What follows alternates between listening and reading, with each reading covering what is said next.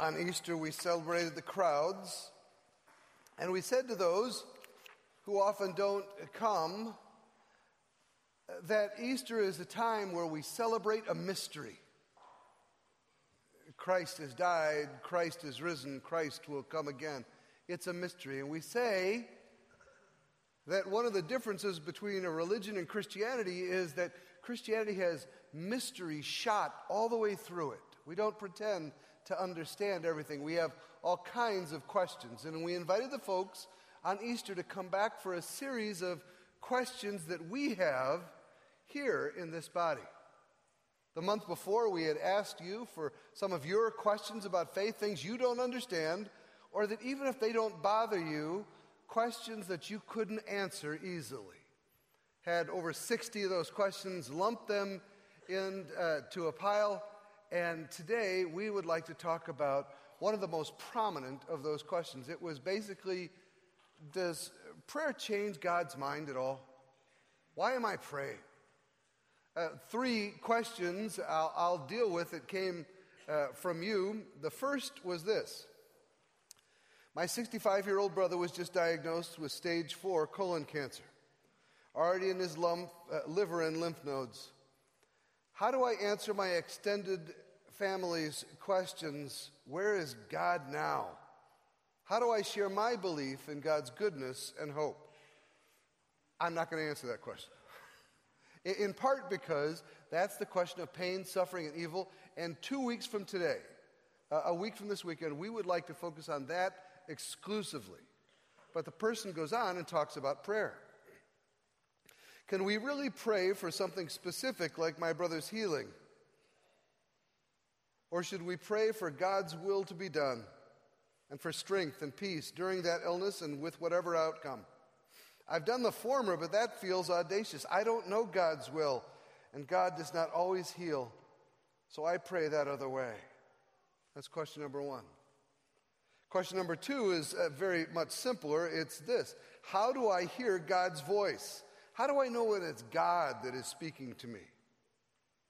The third question I added, because I thought it was, uh, frankly, the question that, that a lot of people have but are embarrassed to say. It comes from a, a dad who is an agnostic, a person who isn't sure about God, writing to his son who is a pastor professor. And uh, the dad uh, says this as I've said before, I don't see that prayer ever works. Not only that, I don't see how prayer ever could work. If God's all good and all powerful and concerned about us, doesn't He already want the best for us? So wouldn't He already be doing as much as He can ever do for us? So, what are you asking for in prayer? Are you asking Him to pray, care more? He supposedly already cares as much as He could. You asking Him to do more? He's supposedly doing everything he can. Are you informing him of some problem so that he'll know about it and do something about it? Supposedly, God already knows everything, so you can't inform him or coax him, empower him. And, and then he says, So, what the hell are you doing when you pray? That's a quote. So, what the hell are you doing when you pray? The whole thing seems like a total waste of time to me. Do you have an answer for that? Before we jump into the head answers, I, I just want to say that all through this series, we've been praying that you would hear the question beneath the question. A lot of times when somebody asks about the existence of God, they're really saying, How come God doesn't feel present to me?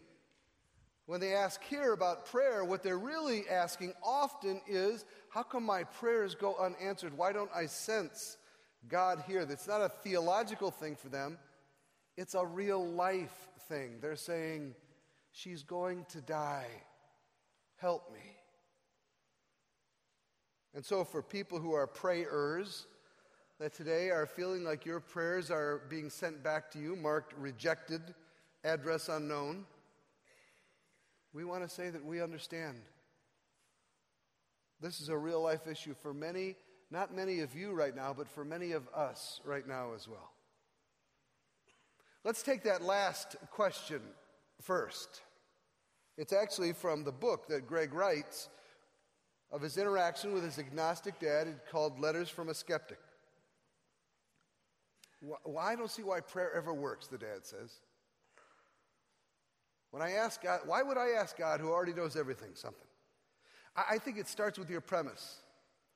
I think the main point of prayer, the main part of prayer, has very little to do with asking for stuff. The main point of prayer is to establish and then build a relationship, a faithful, love filled relationship with the God who is our Creator and Redeemer. What kind of relationship would I have with my wife Laura if the only time I talked to her was when I was asking her for something?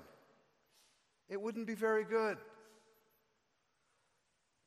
When we talk, we talk about everything our fears and our hopes, our days and our future, the things that we're learning. That's the way it is supposed to be with God. Prayer is supposed to have as its main function just being with someone that you love. In other words, prayer is recognizing again in the middle of the afternoon, oh, you're here.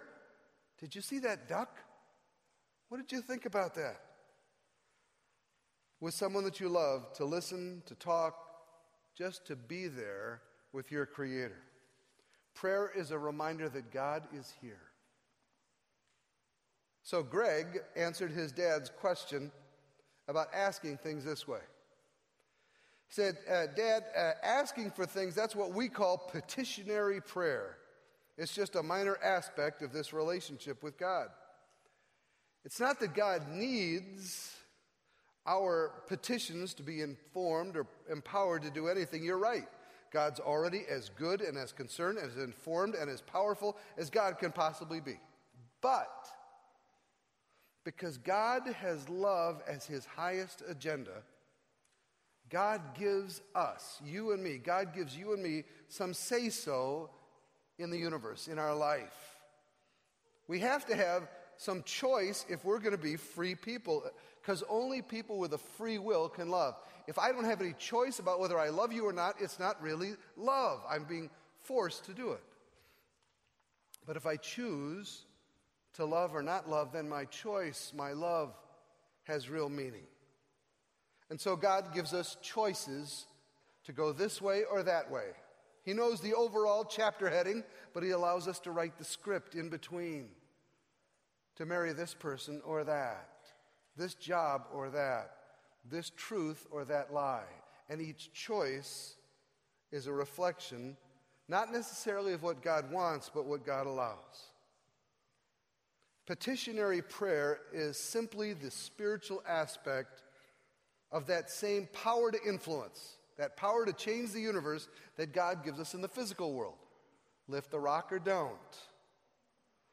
In the same way that God decided He would not do everything exactly as He wanted on a physical level to give us freedom, God decides so that He won't always do what He'd like to do on a spiritual level. In fact, God gives us spiritual say so. Prayer is spiritual say so for the very same reason that He gives us physical say so to help us become free to help us to learn to trust and depend on Him so that we can have a real loving relationship. There are some things God chooses not to do until God is asked.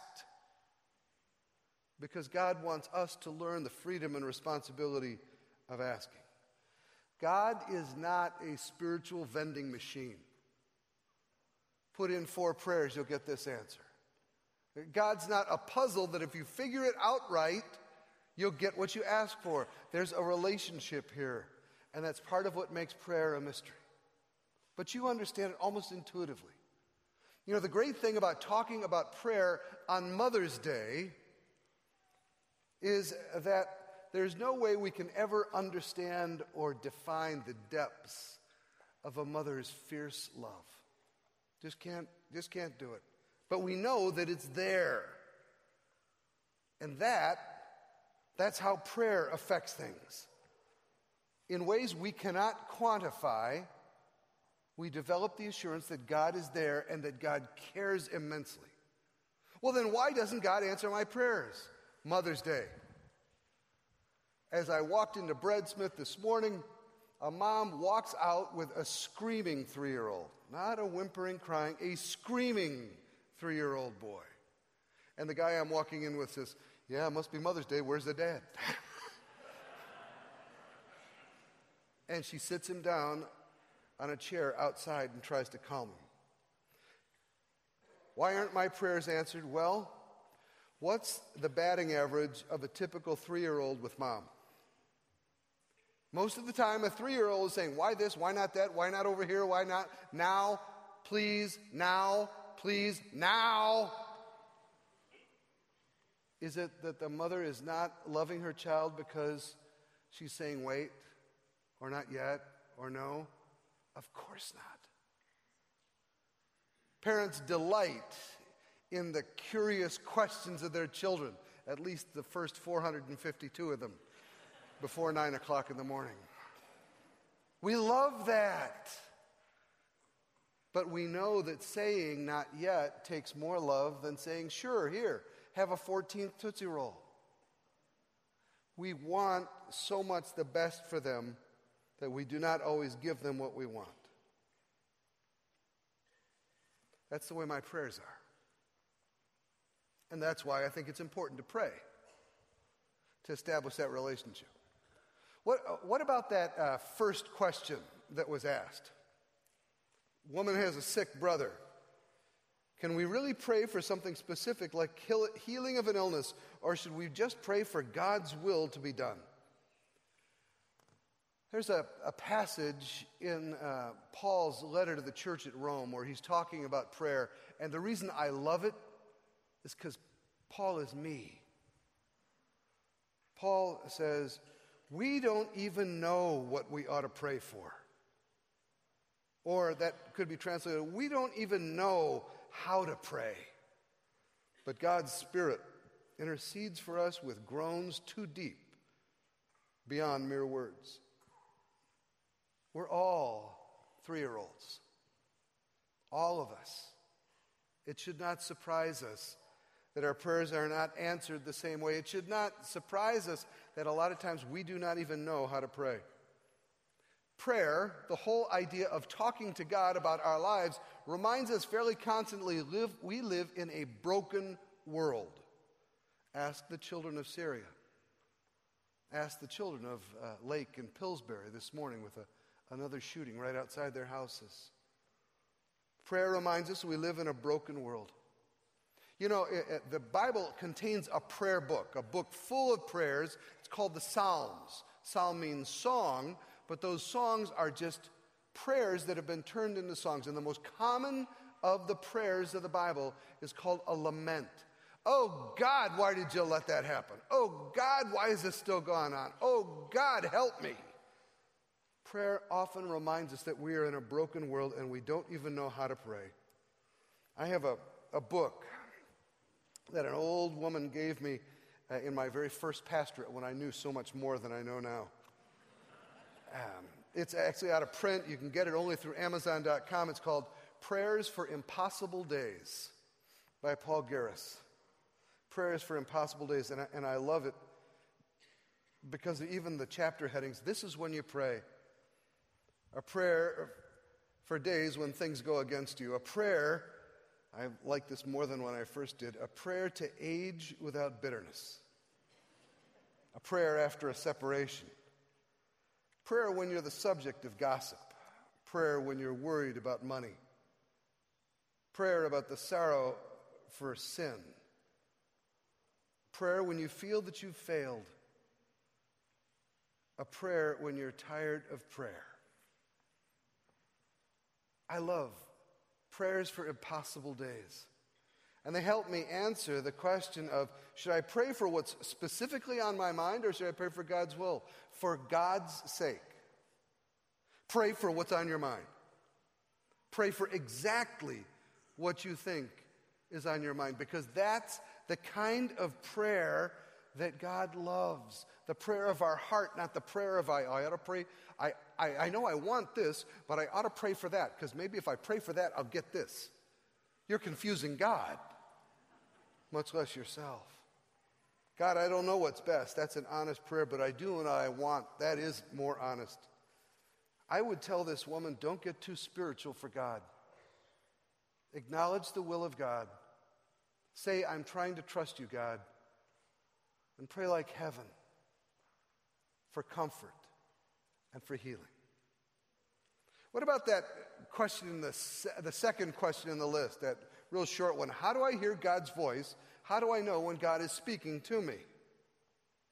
If I have uh, learned anything in the 55 years that I have followed Jesus, if I've learned anything, it's that prayer is very disconnected from my emotions.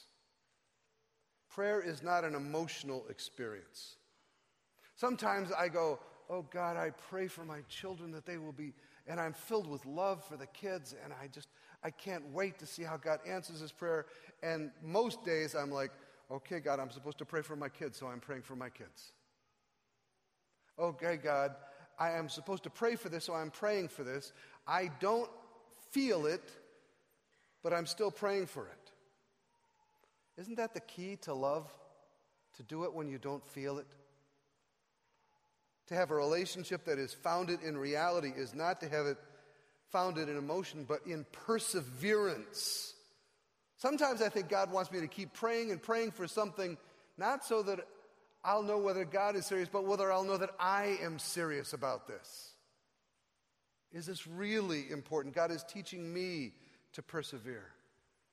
C.S. Lewis once said that I think the prayers that I pray when I am totally emotionally detached may be the most powerful ones that I pray.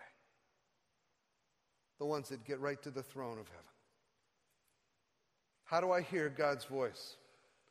I'm not sure that prayer is a, huge hearing aid.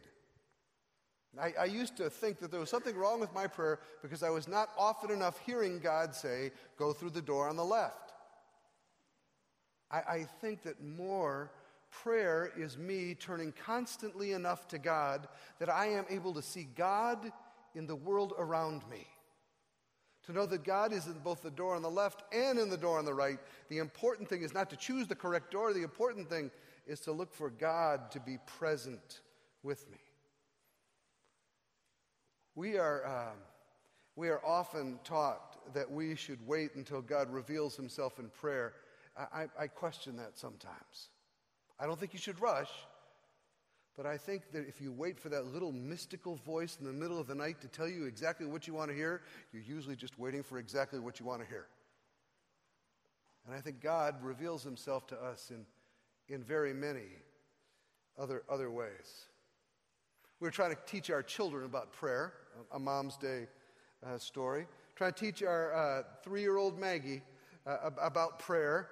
And she is seated in one of those little scooters. And, and well, why, why should we have to pray before we get the ice cream? And, uh, well, it's because when we pray, God talks to us. And when we pray enough, we learn how to listen to God. We hear God speak back. And Maggie cocks her head to the side and goes, Okay, Jesus. Yep, just heard him again. It may be that's why children are closer to the kingdom of heaven. It may be that she learned a lesson on prayer. That the prime purpose of prayer is that you and I will learn to see God in this world all through the day. People were um, shocked six or seven years ago when a journal revealed that Mother Teresa, the great saint of India, had gone for 50 plus years without feeling the presence of God. This great spiritual woman who called people to pray every day as she did said that right at the beginning of when I became a Christian and then right at the middle, and then never again have I felt the presence of God. And it, and it just hurt a lot of people's faith. That helped me so much. That made me feel like, oh God, oh God, really? God? If, well, if you treat Mother Teresa that way, there's hope for me. Dorothy Day, the great Christian activist, spoke to God for decades and did not hear God so much as she said, I had a growing sense of God's reality in my day. I did not hear God, but I had a growing sense that God was there. The pastor who was involved in the uh, 12 steps of Alcoholics Anonymous was Sam Shoemaker. And Sam would often say to people, I don't believe in prayer. He'd say, Well, why don't you try it for 30 days? What have you got to lose? Every day, just three times a day, not all day, but every day, three times a day, write a card that says, God, right now I'm going to pray about, and finish that sentence. You do it every day for 30 days. He says, I guarantee you that whether you hear God's voice or not, the world will look more God filled in 30 days. Do I hear God's voice? How do I know when it's God speaking to me? Laura is uh, not here this weekend. She's down in Chicago. My uh, brother in law, her brother, baby David, uh, has stage four cancer. it looks very grim. And uh, many of you know that Laura does a, a blog called Awake My Soul. And she went down there with a draft of a blog she wanted to show them before she sent it out. And uh, the blog is on prayer. And it, it says, uh, What are the six most important words in prayer? What are the six most important words in prayer? Six most important words in prayer are found in the book of Daniel. Everybody remembers Daniel in the lion's den, but you probably also remember from Sunday school Shadrach, Meshach, and Abednego in the fire, right? In the furnace. What happens is the king creates a huge idol and he says, Everybody that doesn't bow down to this idol gets thrown in the furnace. And the three of them love the king, but they love God even more, and so they refuse to bow. The king hauls them in front of him and says this When you hear the music, if you fall down and worship the image I made, very good for you. But if you don't worship it, you'll be thrown immediately into a blazing furnace, and then what God will be able to rescue you from my hand? Well, Shadrach, Meshach, and Abednego replied, King Nebuchadnezzar, we don't need to defend ourselves to you.